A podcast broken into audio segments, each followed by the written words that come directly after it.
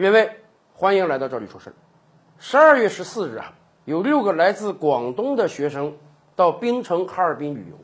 下了飞机之后呢，他们六个人分成两辆出租车，从哈尔滨机场抵达了哈尔滨市中心。然后，两辆出租车司机分别跟他们要了五百五十块钱的出租费，而且有一个出租车司机还跟他讲：“哎，我们都是正规出租车，你看我给你打的表啊，打表就是五百五十块钱。”虽然有点迟疑，但是看到人家是正规出租车，而且正规给你打了计时表，所以啊，六个大学生就乖乖的把总额一千一百块钱的出租费给交了。交了之后啊，他们也感觉到，这个哈尔滨机场离哈尔滨市中心有这么远吗？单程出租车费就五百多块钱吗？所以他们很不解，也把自己的遭遇呢放到了社交媒体上。我们今天的社交媒体实在是太发达了。太好了，每个人有任何疑问、有任何委屈，都可以把自己的遭遇放上去。结果这么短短的路程，当然用不了五百多块钱。他们明显是被宰客了，所以一天的时间都不到哦。哈尔滨的相关部门马上开始处理这件事了。怎么处理的？首先，第一。人家启动了先行赔付机制，哎，我不需要去调研到底谁欺骗了这些学生，到底实际情况是怎么样的。既然游客在哈尔滨遭遇到了宰客行为，那么好，先行赔偿，先不要伤了游客的心。然后，哈尔滨相关部门一天之内就对这两个出租车司机做出了严厉的惩罚。如何严厉的惩罚？首先，第一，这两辆出租车啊，还真的是正规出租车，好。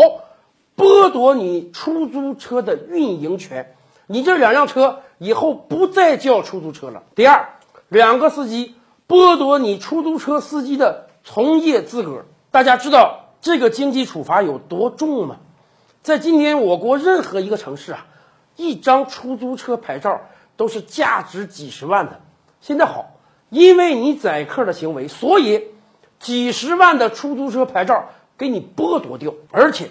对你的惩罚不只是经济惩罚，哈尔滨相关部门说了，这不只是宰客行为啊，这更是诈骗行为。本来应该一百多的车费，你告诉人家五百多，这不是诈骗是什么？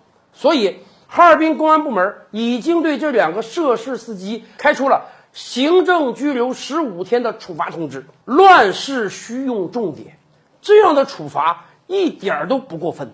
很多哈尔滨人都说。当得知这个消息的时候，他们都觉得这两个司机给所有哈尔滨人抹了黑。是啊，咱们还记得这两年炒得沸沸扬扬的雪乡事件吗？很多南方人冬天就想到东北来目睹一下大雪是个什么景象，结果到了雪乡之后，他们发现处处宰客，这样的行为寒了广大游客的心。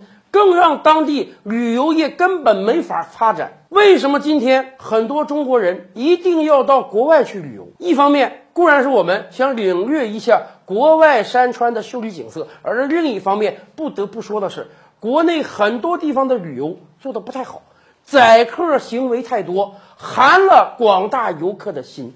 所以，我们为这一次哈尔滨的迅速反应叫好。我们更希望全国各地的旅游城市。都能像哈尔滨一样，随时随地保护游客的权益，要让那些宰客的黑心商人知道啊，莫伸手，伸手必被捉，而且对你的经济惩罚绝对会罚到你倾家荡产的，看你还敢不敢宰客。